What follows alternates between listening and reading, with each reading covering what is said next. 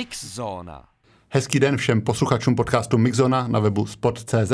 Vítejte u 32. dílu pořadu. U mikrofonu vás zdraví Michal Osoba a my dnes poprvé zamíříme k triatlonu, protože naším hostem je Tereza Zimovjanová, jedna z největších českých triatlonových nadějí směrem k olympiádě v Paříži. Terezo, vítej u nás ve studiu. Děkuji moc za uvítání a děkuji za pozvání. Ty máš za sebou čerstvý velký úspěch ze závodu světového poháru v Mexiku, tak dodatečně gratulujeme. Skončila jsi 7. Bylo to tvoje první top 10 kariéry. Tak je to i výsledek, kterého si zatím nejvíc ceníš v té kariéře?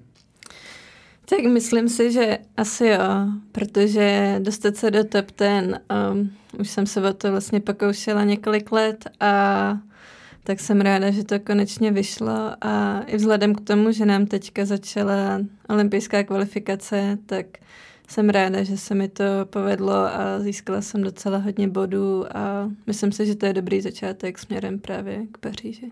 Jaký to byl pro středoevropana zážitek v Mexiku, protože je tam časový posun, možná ty klimatické podmínky hodně odlišné, ale to by sedl ten závod asi ideálně?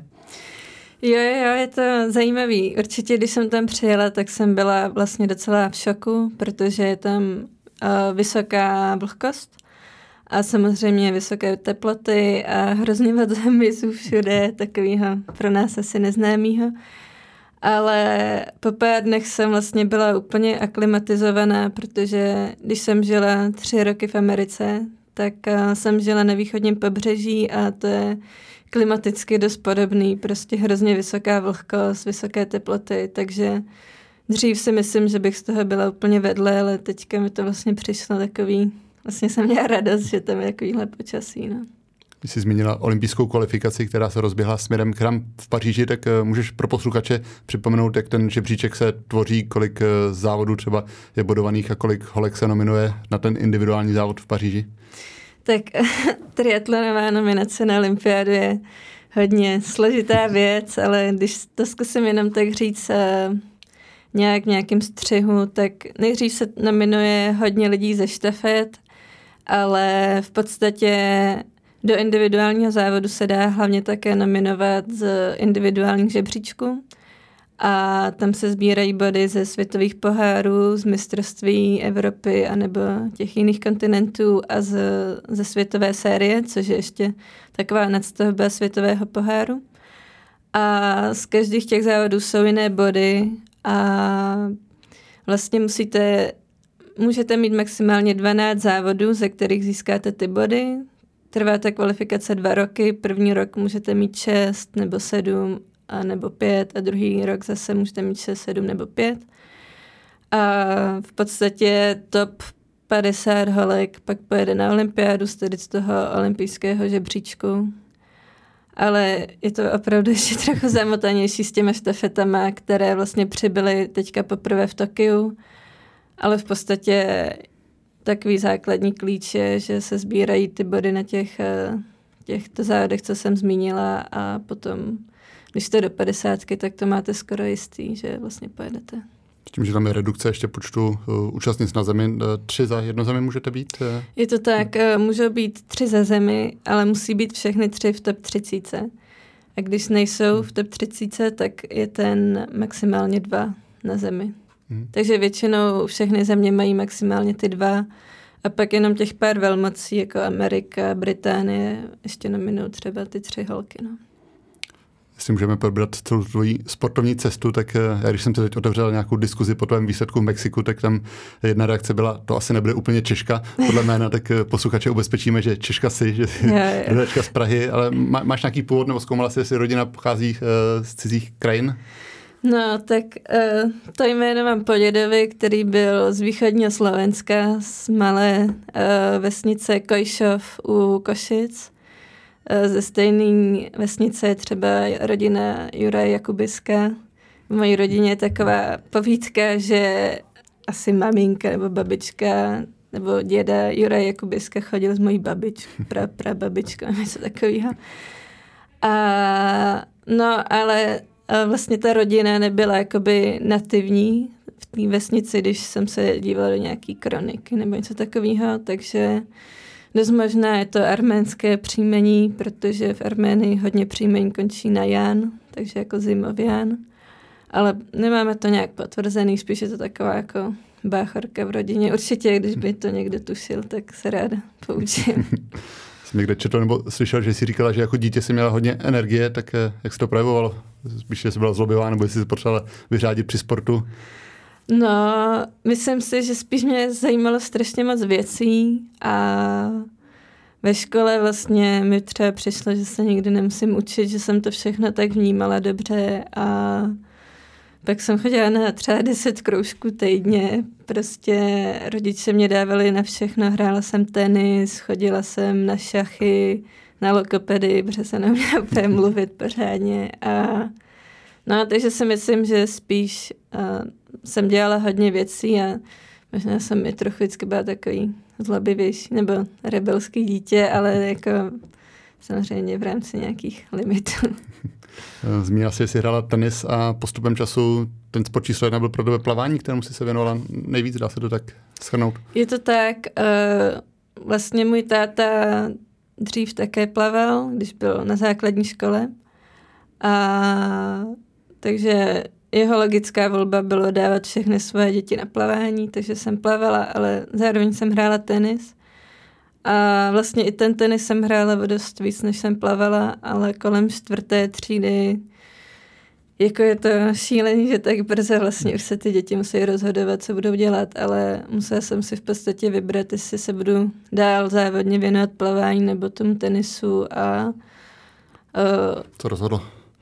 No, myslím, že jsem vždycky měla takovou větší lásku k tomu plavání a k tomu pohybu v té vodě. A jako občas jsem si říkala, že možná jsem měla zkusit ten tenis spíš, ale jako zase jsem toho nějak nelitovala. No, prostě to bylo pro nějaký přirozenější asi to plavání. Ty jsi plavala i třeba s Honzou Míčkou, pokud se nepletu, vlastně to je dvojvrstevník, je to tak? Je to tak, vlastně s Míčou jsme chodili na základku, on byl o rok výš a pak jsme spolu byli vlastně na Gymplu a chodili jsme plavat do USK nejdřív. Třeba jsme byli u paní Škábové, která má teďka Báru Sejmanovou a pak nás měl i pan Pasr a pak hlavně teda paní Pasrová, která tam vede pořád vlastně gymnázium přípotoční plavání USK. Kdy jsi objevila triatlon poprvé, vybavíš si? No, asi někdy jsem se dívala na olympiádu, možná tak, když byl Peking, tak si pamatuju, že jsem asi zahlídla triatlon, ale jinak spíš triatlon objevil mě, si myslím, protože někdy na střední jsem si zaběhla nějakou 10, jen tak po prázdninách se ségrou jsme se šli přihlásit a vlastně potom mě kontaktoval jeden triatlonový trenér, protože jsem běžela asi docela dobře, jestli nechci zkusit triatlon nebo nejdřív takový akvatlon, to je jenom plavání a běh. No takže vlastně pak jsem se začala trošku něco dozvídat o triatlonu, ale předtím vlastně vůbec jsem to neměla nějak v merku. No. Vybavíš si svůj první triatlonový závod? Určitě. Myslím, že mi bylo 17 nebo 18 a bylo to mistrovství republiky na Lipně. Rovnou takhle z ostra. Nejít jsem nečekala. A měla jsem půjčené silniční kolo od kamarádky, od její mladší ségry, takže to tam měla ještě nějaký menší převody, že to tam jsou nějaký jako takhle pravidla. A vlastně jsem večer předtím jsem zkusila sedět poprvé v životě na silničním kole a druhý den jsem jela ten závod.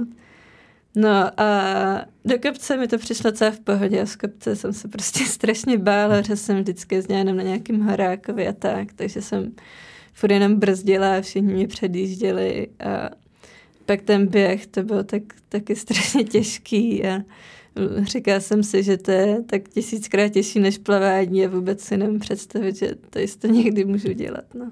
Dá se říct tedy, k čemu z těch dalších 2 disciplín vedle plavání si hledala další dobu cestu, jestli jsi rychleji našla vztah k běhu nebo ke kolu? Tak k běhu si myslím, že jsem docela měla vztah i předtím, protože na soustředění plaveckých se většinou třeba chodí běhat. No, takže si myslím, že spíš to kolo a určitě mi trvalo pár let se jako vyjezdit a asi najít nějakou tu lásku k tomu kolu. Ale myslím si, že to pak docela oboje přišlo nějak automaticky, no.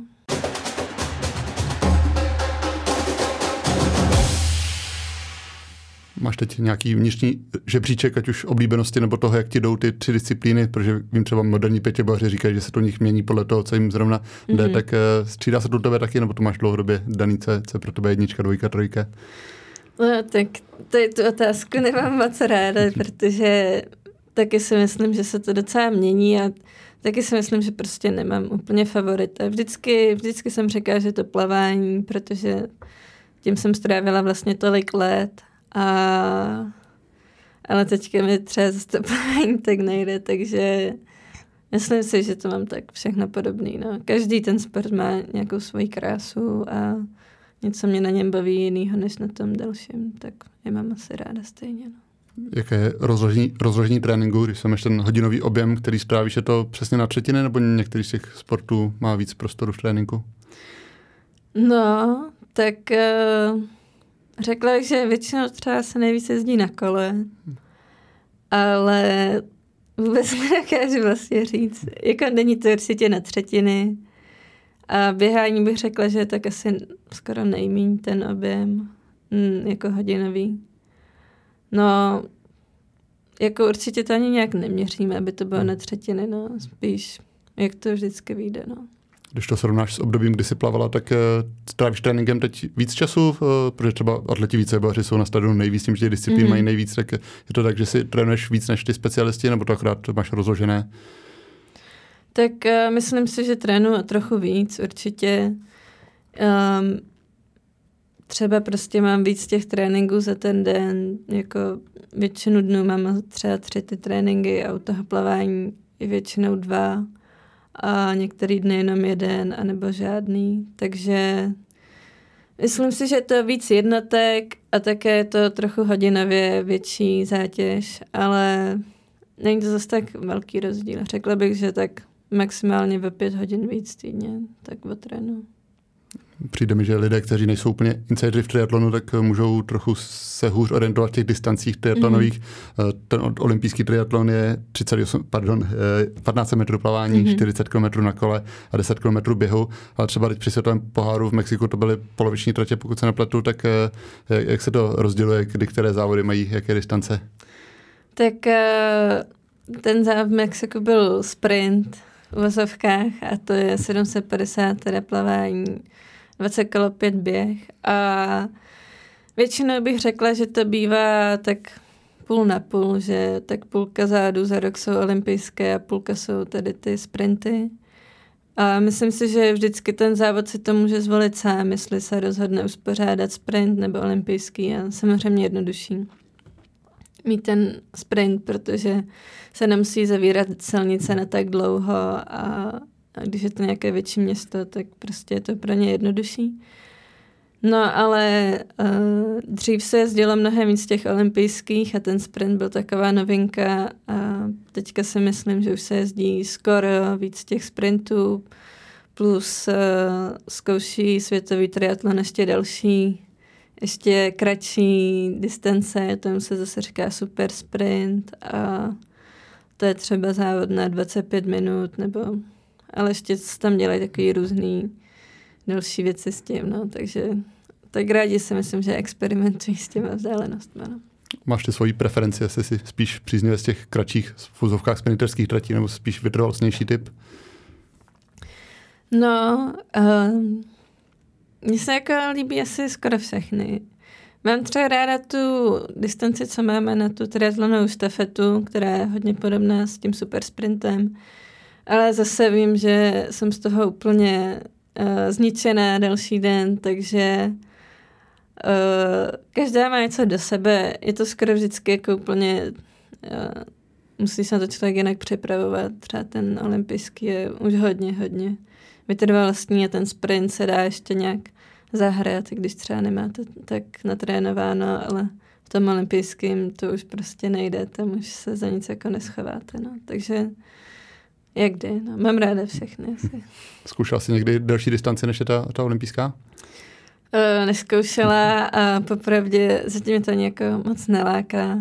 Občas jsem přemýšlela o půl Ironmanovi, o půlce takzvaný, a což už je třeba závod na 4 až 5 hodin a Nemyslím si, že bych jako na to neměla netrénováno, ale trochu mě prostě děsí, že se úplně odrovnám nebo tak. No. Jakože v sezóně to určitě zkoušet nechci, možná po sezóně, ale taky máme, třeba letos máme sezónu až do prosince skoro, takže ani na to není místo, ale v budoucnu si to asi ráda vyzkouším, no.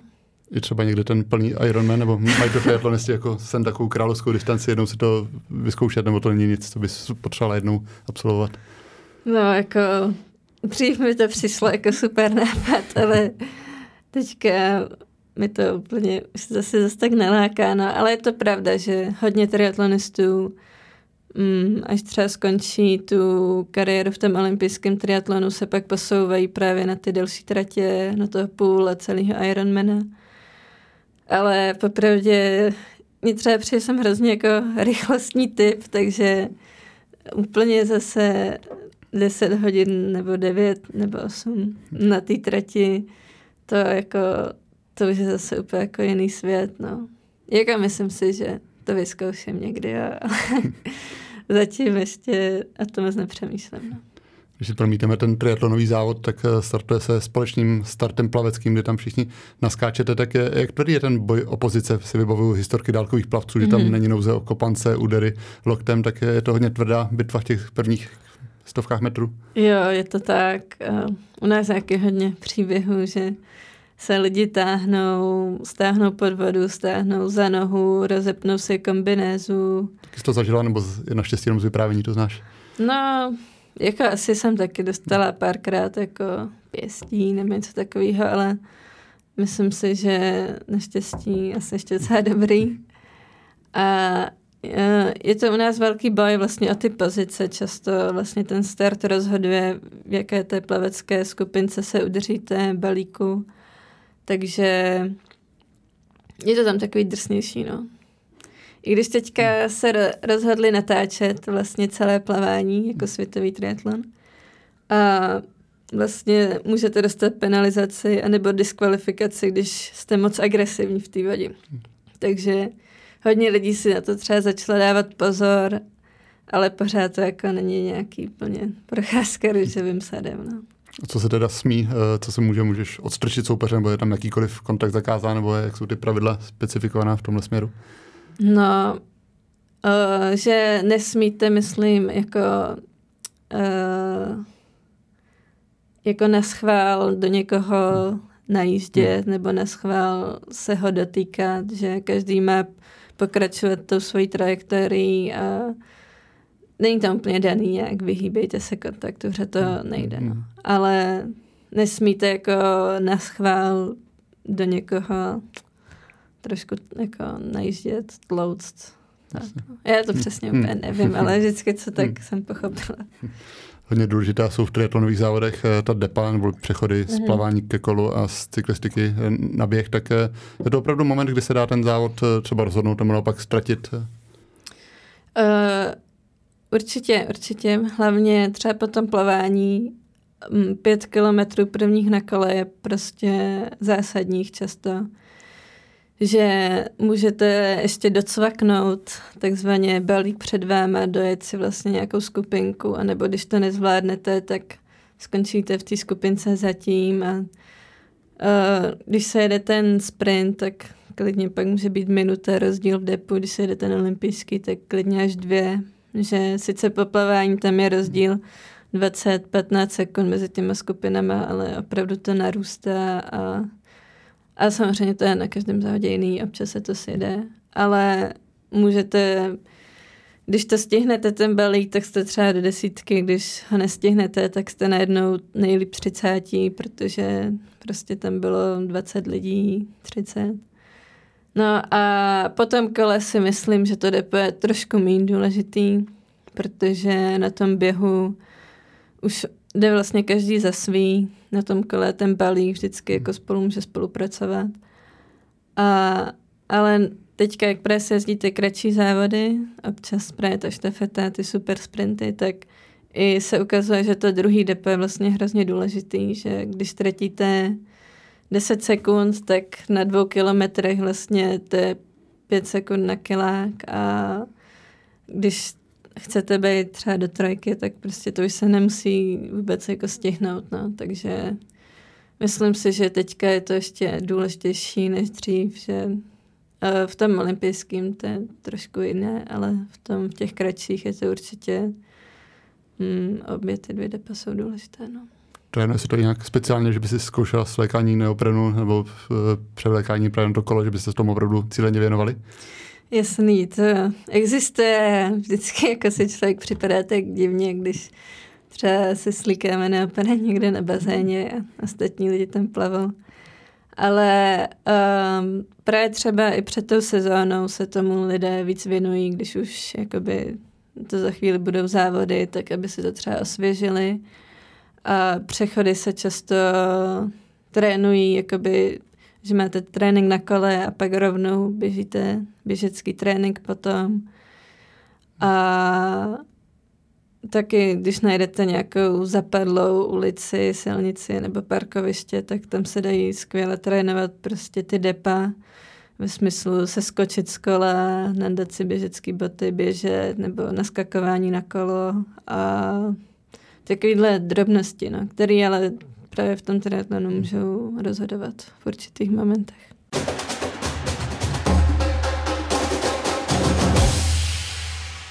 Kde vlastně trénuješ nejčastěji plavání? Jenom v bazénu nebo občas chodíš i do otevřené vody? Tak v bazénu jako většinu času a když jsme někde na soustředění v teple, tak se dá jít samozřejmě do moře. Což my třeba v Česku nemáme moře, ale Australani můžou třeba trénovat furt v moři. A snažím se třeba v létě chodit v Česku na otevřenou vodu, když už je teplejší. Ale samozřejmě ten základ je vždycky jako v tom bazéně, no. Zmínil jsi soustředění v teple, tak jak to máte přes zimu? Třeba atleti tráví spoustu času v Jižní Africe, na Kanárských ostrovech, tak taky se snažíte vyrážet do těch teplých míst? Jo, já myslím, že to je dost podobný. Vlastně dá se toho mnohem víc natrénovat na kole a je to takové klidnější, než trénovat v několika vrstvách v zimě tady v Česku. A no určitě prostě ty zimní měsíce hodně triatlonistů aspoň na chvíli odejde do toho tepla. A myslíš nejradši třeba na Kanárské ostrovy nebo... Asi teďka jsem si hodně oblíbila Tenerife. Přijde mi takový jako trochu klidnější, méně známý Kanárský ostrov, než třeba ta Gran Canaria. No, takže asi Tenerife, no. Když jsi zmínila několikrát tu štafetu, co by novou disciplínu olympijskou, která byla v Tokiu, tak můžeš nám posluchačům popsat, jak vlastně probíhá, jestli vždycky každý absolvuje celý to kolečko triatlonu, předá štafetu kolegovi, jak se vlastně střídáte tam muži, ženy, jak to je? Takže každý vlastně, ty distance jsou vždycky plus minus, můžou se malinko natáhnout, malinko zkrátit. Většinou je to 300 metrů plavání, asi 7 na kole a tak okolo 2 kilometrů běhu, takže nějaký 20-25 minut závodu. A začínají teďka kluci, pak je holka, pak je kluk, pak je zase holka a každý odjede teď ten malinký triatlonek. Takže vlastně není to, že by jel každý jednu disciplínu, každý jde všechny 3 disciplíny. No a dřív začínaly holky vždycky a teďka poprvé se rozhodli to změnit, že až do Paříže právě budou začínat kluci. A bude se to vždycky střídat po těch 4 letech po tom olympijském cyklu. No a vlastně to je hrozně zajímavý, protože když začínaly ty holky, jak jsem začínala u nás většinou já, a tím, jak teďka začínají ti kluci, tak se úplně změnila ta dynamika vlastně těch závodů. Je to taky vyrovnanější, že vlastně ti kluci se tak asi nemají zase tak větší rozdíly v té výkonnosti, takže docela to zůstane spolu a pak jsou ty lepší holky většinou na tom druhém úseku a dřív bych řekla, že u 3. úseku už to bylo třeba rozdělený skoro, kdo získá medaile a teďka i v tom 3. úseku, vlastně až do toho posledního úseku je třeba skoro 5-10 štafet dohromady a vlastně to mnohem zajímavější mi přijde, že vlastně nevíte, kdo vyhraje. No. Vidíš šanci pro český tým se nominovat do Paříže, nebo spíš pro sebe vidíš tu cestu v úzovkách snazší v tom individuálním rankingu? Jak myslím si, že jsme za posledních pár let udělali docela velký pokrok a nemyslím si, že by to bylo úplně nereálný, ta Paříž. Prostě závisí, jak se nám to teďka povede, těch pár závodů, protože i štafety mají svůj žebříček a taky se jim tam počítají, myslím, 5 závodů za 2 roky, protože těch štafetek závodů je o dost méně než těch individuálních. No a myslím si, že jsme tak momentálně na hraně, že bychom se tam mohli dostat, takže věřím, že to zvládneme, no. Ale prostě je tam hodně otazníků a uvidíme, no. Vrátím se ještě k tobě a tvé životní cestě. Asi hodně důležitou etapou bylo studium v Americe, kdy jsi studovala v Charlotte na Queen's University, tak dostala jsi stipendium přímo na Teton? Je to tak, vlastně dřív jsem vždycky chtěla jít do Ameriky jako na plavecké stipendium, ale pak už prostě později na té střední škole jsem se vůbec nezlepšovala v plavání a přišlo mi to už hrozně daleko. Úplně jsem na to zapomněla, že něco jsem takového dřív plánovala. A vlastně tím nás inspirovala naše trenérka na základní škole, právě paní Škábová, která také studovala v Americe, takže jsem to vždycky měla v hlavě, že bych něco takového taky chtěla absolvovat. No a když jsem končila střední, tak NCAA, to je jakoby americká asociace pro univerzitní sport, se rozhodla zařadit triatlon mezi nové sporty, co právě budou v NCAA, a to znamená hrozně moc výhod pro ten sport, mnohem víc peněz a lidé dostávají stipendia od té školy a teda. Ale tím, že to byl nový sport, tak ještě to nebylo na moc školách, takže když jsem se dívala, tak jsem reálně mohla jít na 1 z 5 škol, co tam byly. Bylo jich tam 10, ale 5 jich nedávalo stipendia. A takže jsem měla opravdu takový malinký výběr. A takže jsem to ani nějak nevybírala. Prostě se mi nějak zalíbila tahle škola, tak jsem tam napsala. A tím, že to bylo nový, tak si myslím, že to i bylo taky asi jednodušší se tam nějak dostat. A vlastně jsem dostala nabídku na stipendium. No ale nedostala jsem prostě takovou výši, abych si to byla schopná jako ten zbytek doplatit, takže od října nebo od listopadu už jsem měla tu nabídku, ale prostě nemohla jsem si to dovolit, doplatit ten zbytek. A takže jsem vlastně vyčkávala, brala jsem to, že tam teda asi nepojedu. No a na poslední chvíli někdy v půli července, a škola tam začíná v srpnu, se mi rozhodli nabídnout ještě jako lepší stipendium a to už jsem jakoby mohla doplatit ten zbytek jako v pohodě. Takže jsem dostala na triatlon sportovní stipendium. No. Co za obor jsi studovala? Studovala jsem grafický design a pak jsem měla ještě takový minors, se tomu říká, jsou takový jako vedlejší obory. Měla jsem španělštinu a kreativní psaní. Jaké to bylo z toho sportovního pohledu, jak moc se ti změnil trénink oproti tomu, co jsi byla zvyklá z Česka? Je to tam o dost jiný a hrozně moc aspektů je jiných. Je to tam opravdu týmový sport. Je tam hrozně kladen velký důraz na to, že se zároveň lidi v tom týmu podporují, že netrénujete proti sobě nebo nezávodíte proti sobě, ale jeden za druhýho. A teď to se mi vlastně hrozně líbil, tady ten aspekt, že všichni se hrozně podporují a když se to někomu povede, tak máte radost za něj, lidi se nezávidí. A tak to byl určitě jedna část. A další je, že tady se v Česku určitě trénuje mnohem víc objemově, nebo v celé Evropě, jak jsem tak pochopila. Že se mnohem víc jezdí jako nižší třeba intenzity a víc ty objemy. A v té Americe to bylo úplně naopak. Tam se hodně trénovala kvalita, aspoň na té naší škole. Ale jen jako náš plavecký trenér byl mnohem víc na kvalitu. A i ten triatlonový, který hlavně trénoval nás běh a kolo, tak je mnohem víc kvalita. Takže pro mě to bylo vlastně takový šok, protože když nějakých, nevím, 15 let nebo víc než 10 let trénujete nějaký styl tréninku, který je založený mnohem víc na nějaké aerobní práci, vytrvalosti a najednou máte hrozně moc kvality, tak vlastně jsem na to vůbec nereagovala dobře. Přišlo mi, že vůbec nejsem schopná jako trénovat pořádně, byla jsem furt taková jako unavená nebo skoro zraněná, takže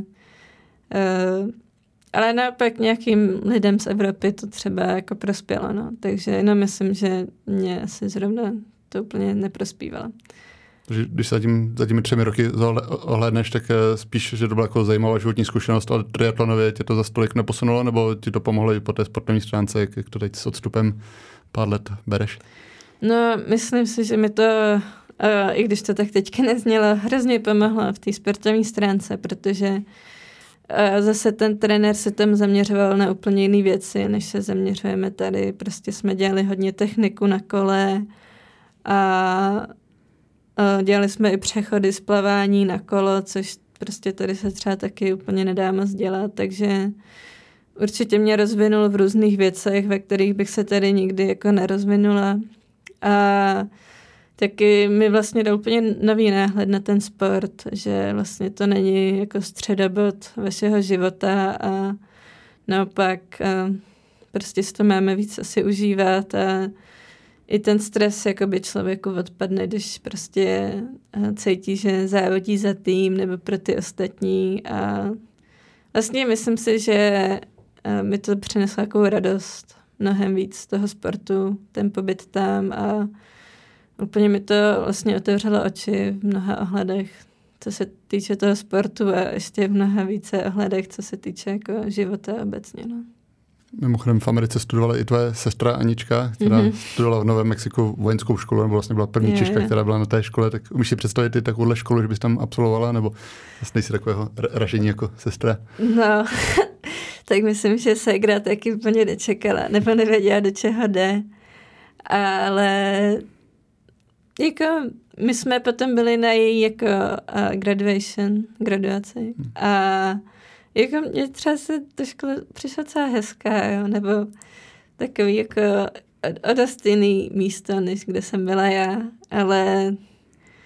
ale muselo tam být teda těžký, no, to určitě si asi nedokážu úplně 100% představit, nebo ona mi pak samozřejmě o tom hodně vyprávěla a občas, když třeba měla prázdniny v té škole, tak přeletěla za mnou do Charlotte a spolu jsme jeli buď někam na výlet nebo něco takového, takže jako slyšela jsem hodně příběhů z té školy a jako mám velký respekt k tomu, že to vlastně zvládla a že to taky vlastně hrozně zocelilo, no, tady ten pobyt v té škole.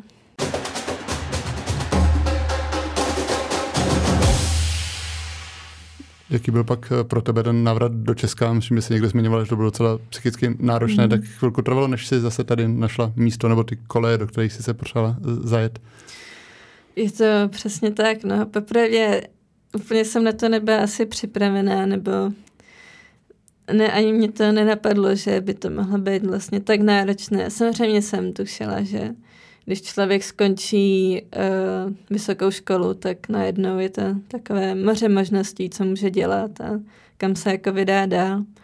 Ale myslím si, že tím, že jsem ještě jakoby měnila to místo, ne jako, že bych se přesouvala z Brna do Prahy, ale prostě z druhého konce světa do Prahy, tak to bylo o to těžší, no, že najednou jako nejhorší asi bylo to, že člověk měl vždycky jistotu, že jsem se tady vrátila na prázdniny, měla jsem jistotu, že v září jdu do školy nebo v srpnu a prostě jdu do školy, budu se učit a teďka najednou jsem vůbec nevěděla vlastně, k čemu mám slížet nebo tak.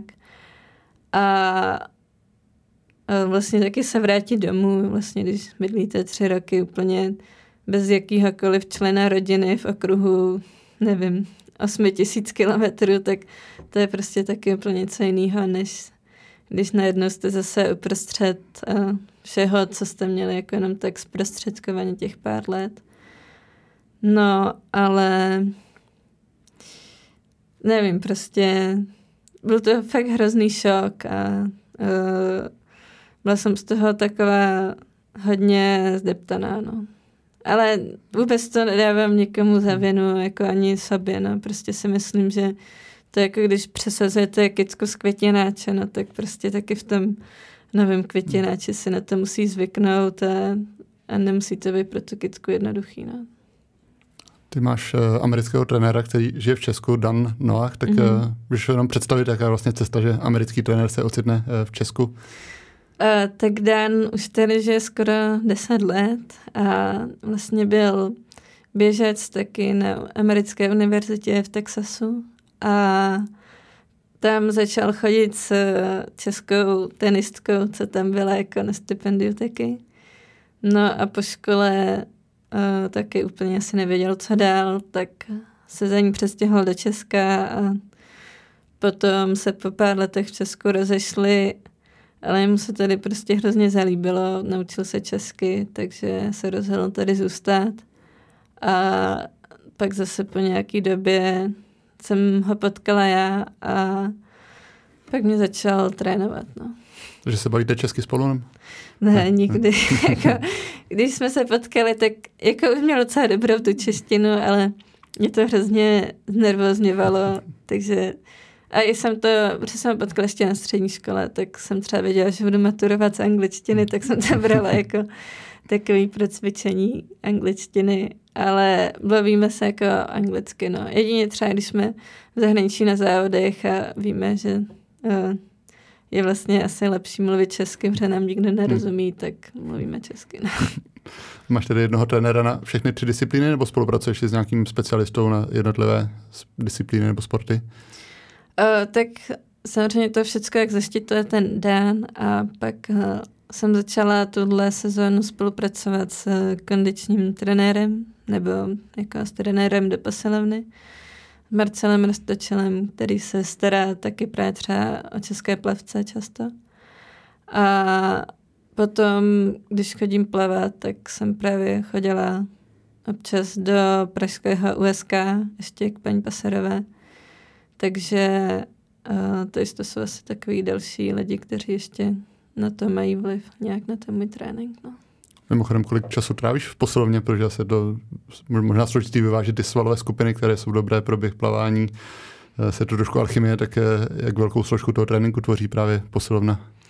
No tak já jsem byla taková ostuda, protože jsem vlastně celý roky do té posilovny vůbec nechodila, protože jsem měla vždycky strach, že se zraním a i několikrát jsem se v té posilovně zranila. Takže to byl pro mě takový velký krok začít chodit teďka do té posilovny. Takže hrozně moc děkuji Marcelovi, že hrozně jsem trpělivý. Ale chodím tam tak 2krát týdně, no, hoďku a půl nebo čtvrt. Takže bylo to zase trošku, jsem se musela jako naučit, jako jak jsem z toho unavená, co vlastně můžu jít ještě za tréninky potom. Ale nějak jsme to tam ještě jako vpasovali do toho tréninkového plánu týdenního. Ten triatlon je hodně náročný na energetický výdej, který se samozřejmě musí kompenzovat příjmem. Já vím, že jsi někdy mluvila o tom, že ti to dělalo občas problémy.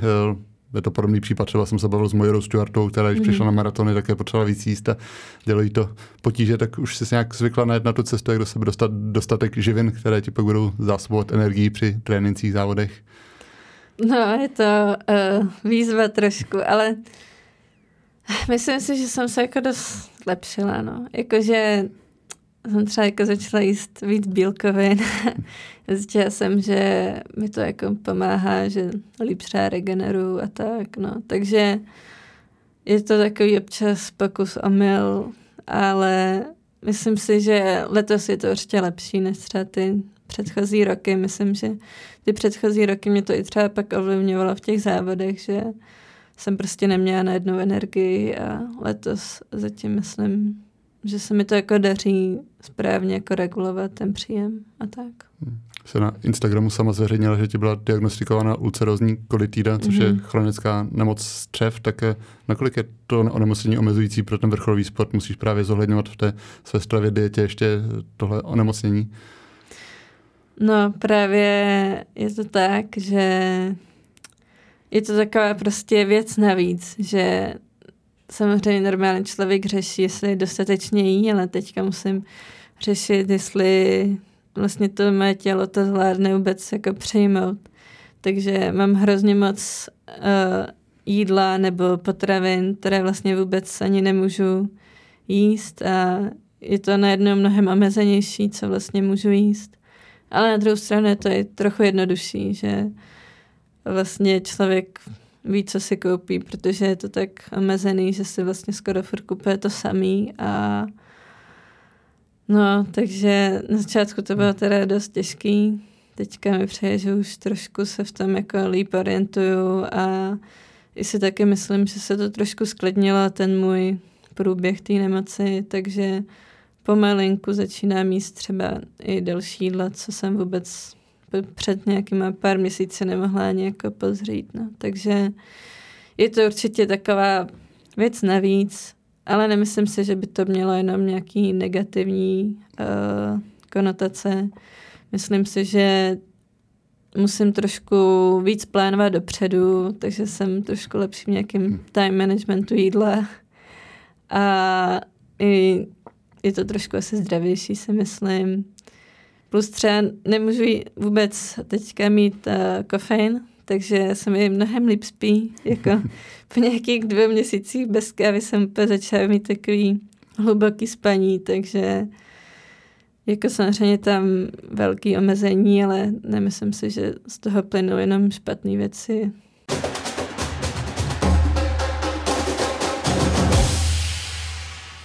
Zmínil Instagram a ty jsi hodně aktivní na Twitteru, kde máš hodně followerů, často jsi tam aktivní, tak kdy ti to chytlo ty sociální sítě, nebo baví tě to opravdu na tom být, ne pořád, ale často sledovat, co kdo sdílí? No tak popravdě se to snažím omezovat, protože mi přišlo, že tam jsem jako moc a nechci, aby mě z toho bolela hlava, že jsem prostě pořád na mobilu, ale nejsem tam pořád. Ale třeba ten Twitter je fakt zajímavý, protože když jsem byla v Americe, tak jsem se vlastně vůbec s nikým nebavila česky, protože v mojí škole byla jedna Češka, ale hrála golf, takže jsme se jako, měla úplně jiný obor, takže vůbec jsme se jako, jednou za rok jsme se potkali, takže jsem vlastně vůbec nekomunikovala česky nikdy. Takže to pro mě byl takový jakoby outlet nějaký, kde můžu jako se vyjadřovat česky a nějaké své české myšlenky. Takže vlastně na tom Twitteru jsem si našla komunitu Čechů, co žili v Americe a přišlo mi to jako super věc, že jsme jakoby chápali ty americké problémy očima Čechů a je to prostě úplně něco jiného, prostě co třeba Čech v Česku nepochopí, ale zároveň to nepochopí Australan v Americe. Prostě je to taková jako fakt specifická věc, mentalita. Takže tím mě to začalo hodně bavit, že jsem tam mohla vlastně sdílet tu svoji českou zkušenost z Ameriky s ostatníma Čechama v Americe. No a pak jakoby jsem se vrátila do Česka, takže to najednou jako trošku pro mě zmizelo. Ale za covidu jsem vlastně jakoby tak znovu objevila zase nějakou twitterovou bublinu, jak se říká, nebo komunitu. A vlastně, když byl covid, tak se nedalo moc scházet s lidma a najednou mi přišlo, že na tom Twitteru jsem vlastně objevila takové lidi, se kterými si můžu povídat a byla to taková asi náhražka nějakého kontaktu, co by měl člověk třeba, když by se s někým potkal. Nechci říkat v hospodě, protože já samozřejmě nechodím do hospody, ale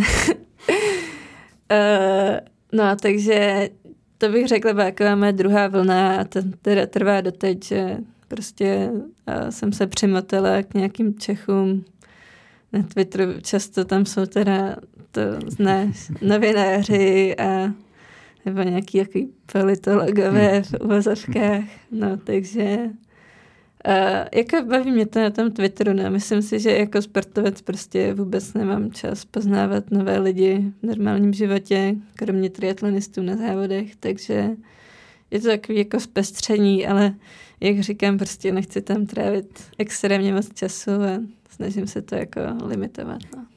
se tam vyjadřuješ od těch odlehčenějších témat, jako jsou tví oblíbený králíci, až po ty řekněme, závažnější. Hodně se řešilo v poslední době právě téma transgender sportovky nebo sportovců. Tak je to téma, která je spíš taková bublina, že to hodně vidět v médiích, nebo třeba i v té triatlonové komunitě na to přijde řeč. S tím se to týkalo asi převážně plavání, atletiky, nevím, jestli byl v triatlonu nějaký případ, ale je to i mezi sportovci téma, že se může stát, že prostě v té ženské kategorii by začali dominovat transgender sportovci. Osobně si myslím, že je to mnohem víc mediální věc. Myslím si, že to je jako hodně asi clickbait pro ty redakce, o tom hodně referovat. A právě si myslím, že třeba v té cyklistice plavání je to asi mnohem víc diskutovaný téma i mezi těmi sportovci, ale u nás prostě nemáme takový případ. Vím o jednom, že to byla... že to byl transgender jako muž, takže to je bývalá žena, která závodí s muži. Ale jinak vůbec jsem ještě zatím nepotkala někoho, kdo by to třeba dělal naopak.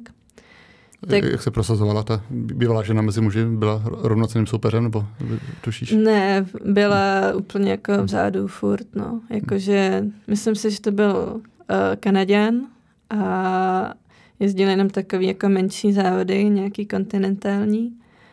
A určitě byl vždycky poslední, předposlední. No. Takže si myslím, že i to jako příklad, jak je to prostě neporovnatelný. No. Že vlastně ženské tělo, mužské tělo, když prostě vyrostete v tom těle, tak to se nedá prostě vymazat. No. Myslíš, že se bude posouvat triatlon v dalších letech? A teď nemyslím do téma transgenderu, ale obecně sporty se snaží hodně přizpůsobit těm novým trendům. Teď pětibáři jsou trochu nešťastní, tím, že jim chtějí vyměnit disciplínu. Tak čekáš od triatlonu? Myslíš, že se budou zkracovat ty distance nebo víc přivádět do měst? Jaký myslíš, že bude ten trend příštích let?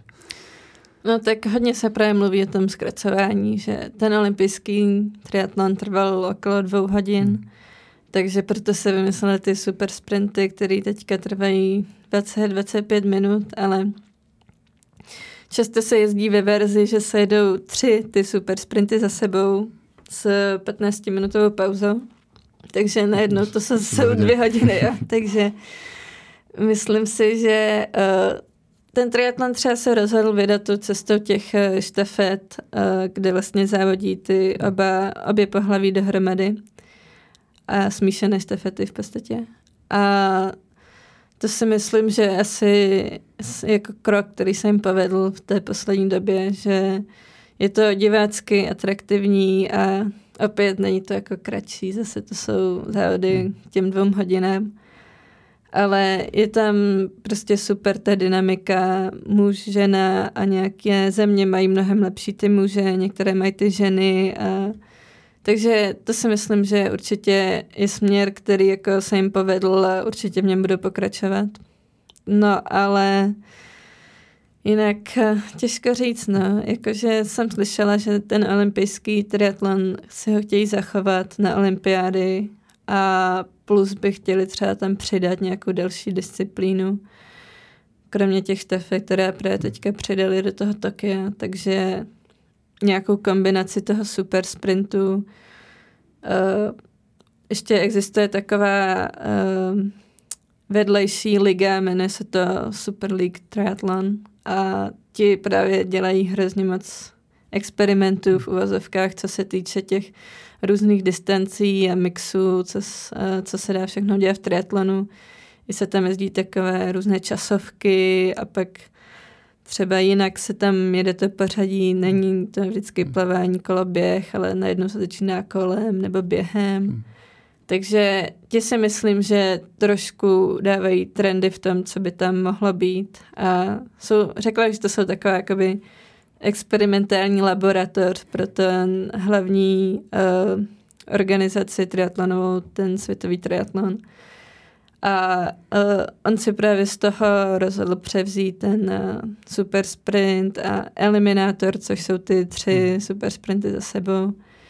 Takže to zkouší teďka jakoby v těch oficiálnějších jakoby závodech.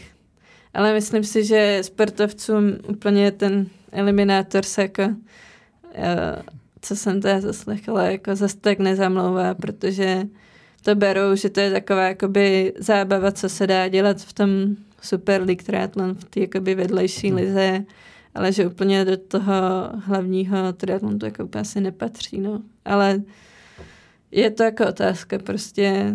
Myslím si, že ten to docela ovlivňuje právě ta Super League a uvidíme, kam se to dál posune, no.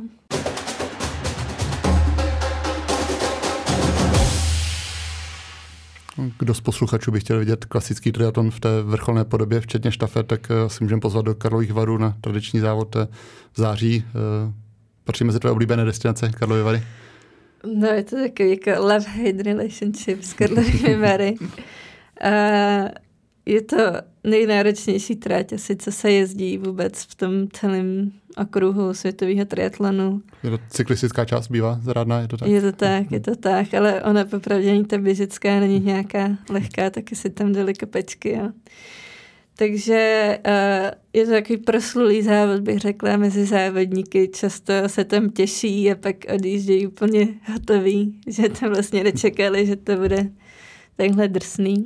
No, ale jako je to světový pohár na území České republiky a popravdě to prostě nic víc, než tohle není. A když závodíte před českými fanoušky, to je prostě úplně něco jiného a já tam hrozně ráda závodím právě, protože Češi fandí Čechům a je to hrozně krásný slyšet prostě češtinu z té tratě. Takže jediný, co je víc, tak kdybychom tam měli třeba VTS, tu světovou sérii, nebo mistrovství Evropy, nebo světa.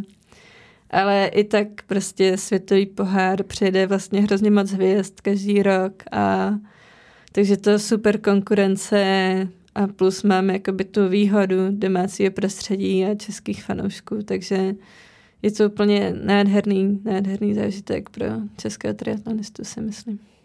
Ještě v té závěrečné části našeho povídání bych se ptal na to, že máš vystudovaný grafický design, tak nakolik se mu věnuješ jako profesi práci, stíháš ještě vedle tréninku pracovat nebo věnovat se tomu oboru, který jsi studovala? Stíhám a vlastně, když jsem se vrátila z Ameriky, tak jsem byla úplně bez peněz, popravdě. Měla jsem pocit, že pokud chci lítat na závody a prostě dovolit si nějaké vybavení, tak musím prostě pracovat. Takže hnedka po škole vlastně do týdne jsem šla na pohovor a dostala jsem práci tady v Praze.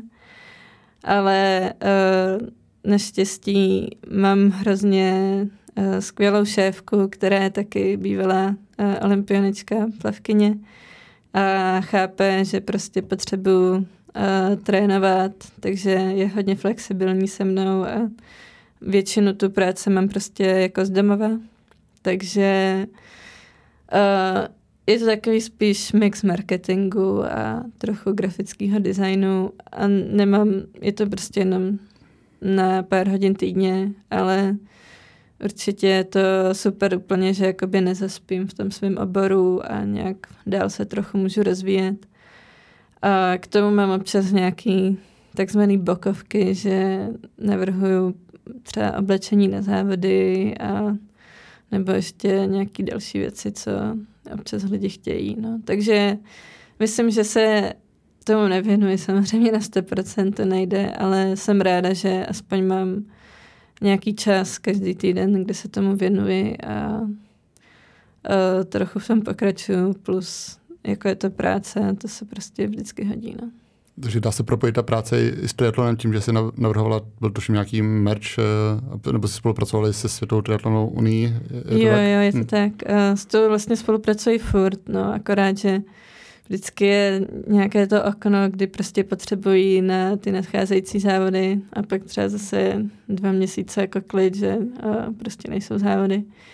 Ale je to tak, navrhovala jsem na světové série teďka, třeba co byl v Montrealu, tak jsem tam vlastně všichni dobrovolníci nosili moje trička, nebo plus teda nějaký prostě ten merch jako oficiální do toho obchůdku toho světového triatlonu a teďka budu navrhovat na mistrovství světa v Abu Dhabi zase nějaký drezy, trička, čepice, ponožky, prostě takový ten triatlonový merch.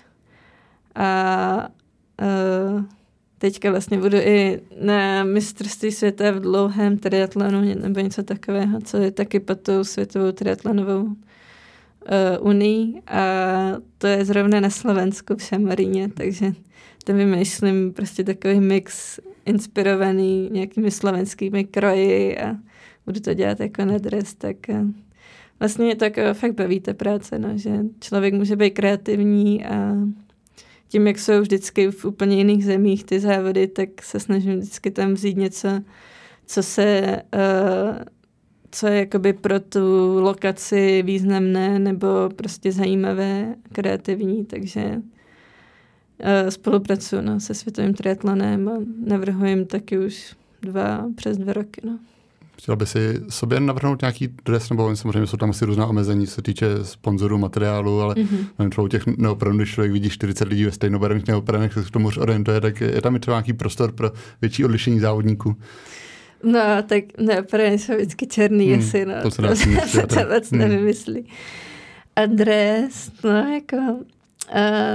Jeden čas jsem se bavila jako i s českým triatlonem, že mě jako oslovila, jestli jako něco nechci vymyslet, ale pak se to nějak dál nevyvíjelo. Ale občas jako přemýšlím, co bych se jako nevrhla na kolo, třeba nějaký svůj jako dres, třeba králičkový, že? Nebo tak. No, jako zatím jsem se k tomu ještě nedostala, ale občas mám jako takhle nápady, ale uvidíme, no. Mimochodem ještě k té kombinaci práce s vrcholným sportem mě zaujalo, když jsem četl právě o Radimu Grebíkovi, který chce vedle triatlonové olympiádu se věnovat profesi strojvedoucího, tak dá se to, myslíš, opravdu skloubit takhle náročnější přeci jenom časová pozice s vrcholným sportem? Myslím si, že je to hodně složitý, hlavně teda u toho triatlonu, který prostě je časově velmi náročný. A myslím si, že třeba pro mě výhoda je, že to fakt můžu dělat na počítači doma, můžu si ty hodiny odpracovat, kdy chci, ale když tam musíte fyzicky být přítomen tak je to vlastně mnohem těžší asi si naplánovat ty tréninky okolo té práce, plus teda tím dost zaniká nějaká možnost odjíždět na soustředění. Pro mě je to vlastně docela v pohodě odjet na měsíc pryč, ale když máte být fyzicky někde, tak to prostě nejde.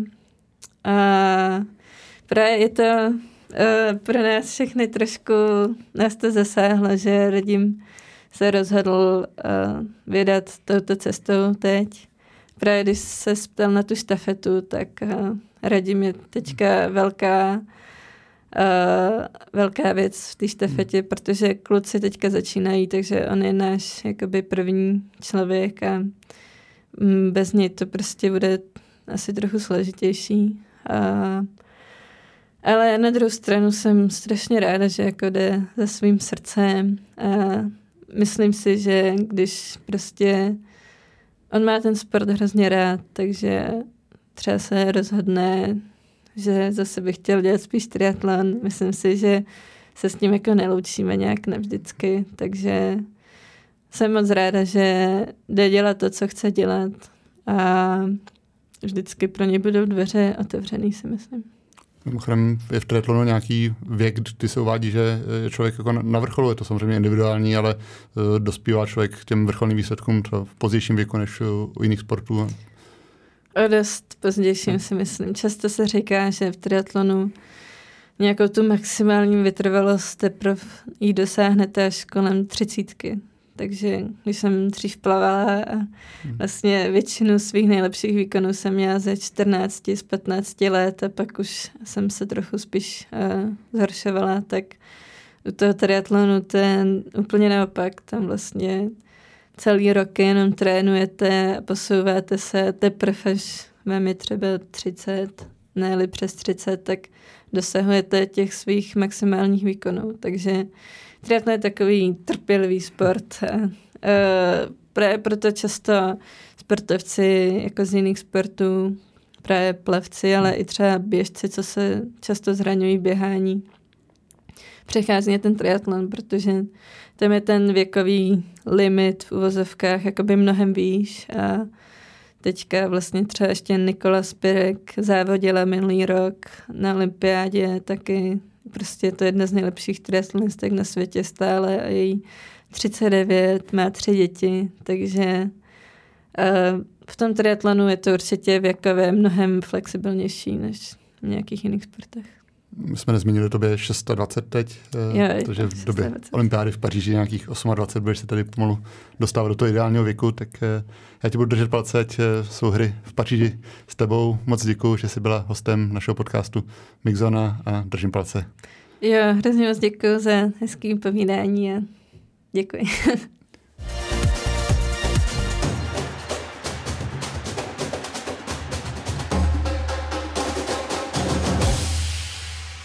Mixzona.